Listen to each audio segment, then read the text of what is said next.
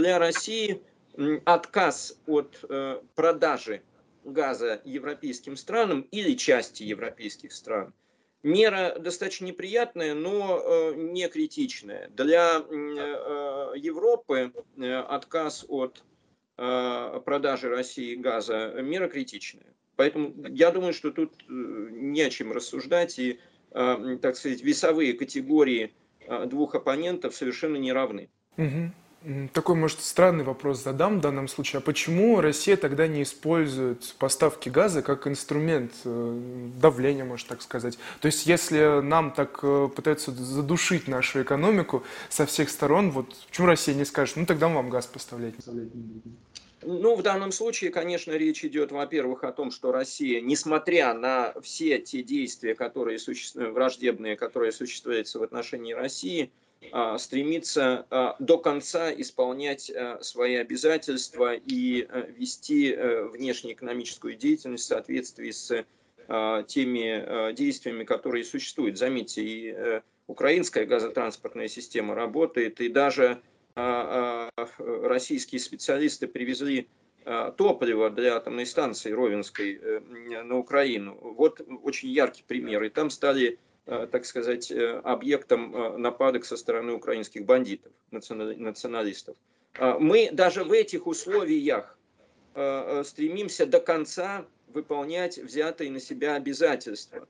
Потому что это, собственно, в основе нашей деятельности.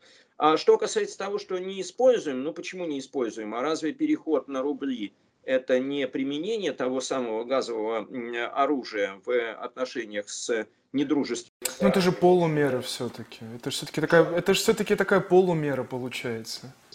Почему это полумера? Это мера, э, э, имеющая э, сразу несколько разных траекторий движения, потому что одной этой мерой, понимаете, если мы просто отрубим газ, это достаточно, ну, такой, такой упрощенный ответ.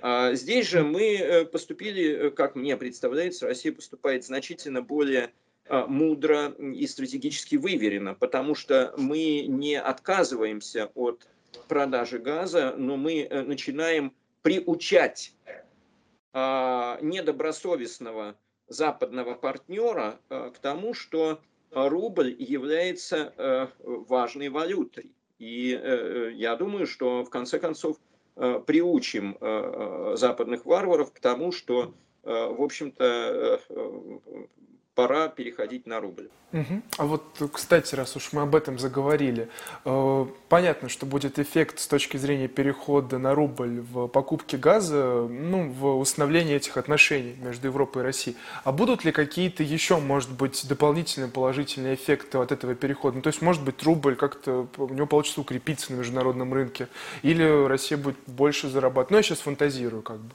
Есть ли еще какие-то... Нет всякого сомнения, я, собственно, об этом и вел речь о том, что а, не просто отрубить газ, а перейти на, новый, на новую основу, на новую парадигму отношений, которая позволит э, сделать рубль э, значимой э, на мировом уровне валютой. И э, именно на это направлена данная мера. И я считаю, что это э, э очень э, такой яркий, неординарный ответ России на, те, э, на то санкционное давление, которое мы видим. При этом нужно иметь в виду, что а, дедоларизация российской экономики началась уже давно, а, как минимум 10 лет назад, если не 15.